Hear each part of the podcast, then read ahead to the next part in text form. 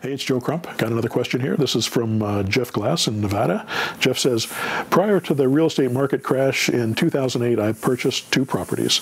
Uh, property A, former personal residence that's still underwater, uh, $260,000 value, uh, $265,000 in debt. I'm currently renting it for $2,000 a month with a mortgage payment of 2,046, principal, interest, taxes, and insurance. Uh, property B, investment $105,000 value uh, with $118,000 in debt. I'm currently renting it for $1,000 a month. Uh, PITI uh, is, uh, is $1,070 a month. So we've got negative on both of those. Both properties are in Chicago, and I uh, took a job in Nevada a couple years ago. Or do you have any suggestions on the best way to handle these properties owned and over leveraged using the deal hierarchy? Well, my suggestion is hold on to them. Uh, you know, you've got very little negative cash flow going here, and that's not bad at all.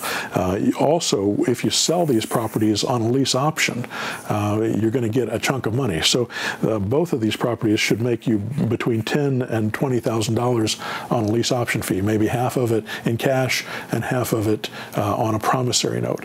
Uh, if you get the promissory note, and this could solve your negative cash flow problem on both of them. Let's say on this $260,000 uh, property it's 260 value, 265 is how much you owe on it. I'd raise the price up to uh, 285. I'd, I'd raise it by $20,000. I think you can reasonably go up by 10% on a property when you do a lease option. So you got $20,000 of equity. Uh, let's say you only get $10,000 uh, for the down payment. Uh, you get $5,000 in cash, and you get another $5,000 on a promissory note that they pay you $200 a month for. That extra $200 a month, that's going to be your cash flow, and you're going to it's going to take you out of negative and put you in positive.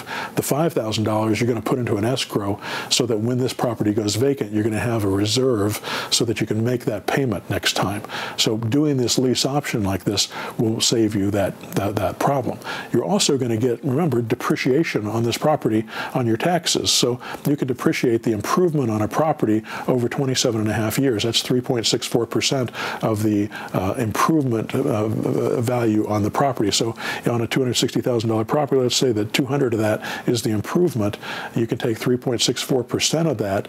That's what about $7,200 a, uh, a year, uh, and you can deduct that from your taxable income, uh, assuming that your, your property is, is uh, active income.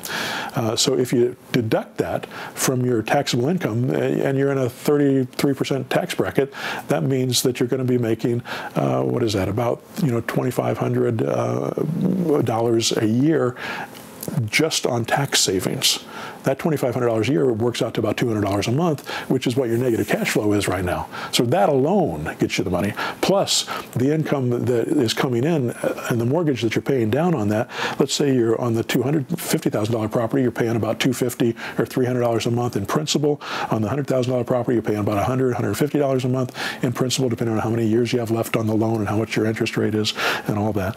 Uh, and so that principal will will also go down every month. So on the, each of those those properties, you've got about three or four hundred dollars a month that's going towards uh, principal. That's a, forced savings account. So there's another thirty-six hundred dollars a month that you made on that. If these properties go up three percent in the year, uh, you've got uh, two hundred fifty and one hundred twenty thousand dollar or one hundred ten thousand dollar property. So you've got about uh, what three seventy. Uh, if those go up, um, that's you know each percent is what about about four thousand. So about ten or twelve thousand dollars. They're going to go up in value every year. So over a three-year period, they go up $30,000. That definitely pays your negative cash flow. These properties make sense to keep. Chicago is a good area. There's no reason to sell these properties. And every time uh, it goes vacant, you go out and get another lease option fee. You get more, you know, another uh, note to get uh, more cash flow. Uh, there's some really positive things in this deal. So hold on to these properties, sell them on a lease option, get the lease option fee, raise the, uh, get, get, get the down payment higher because you're going to get a promissory note and cover your negative cash flow. And um, you're going to do very well with these properties over time uh, because they're probably going to appreciate and you're going to be back in the black before long. All right, good luck with it. that's it for today. Don't forget to sign up for my free newsletter at joecrumpblog.com and get lots of free uh, training. Also, you can check out my six month mentor program at zerodowninvesting.com. And of course, my automation systems and motivated seller leads at pushbuttonautomarketer.com. Thanks now. I'll see you next time.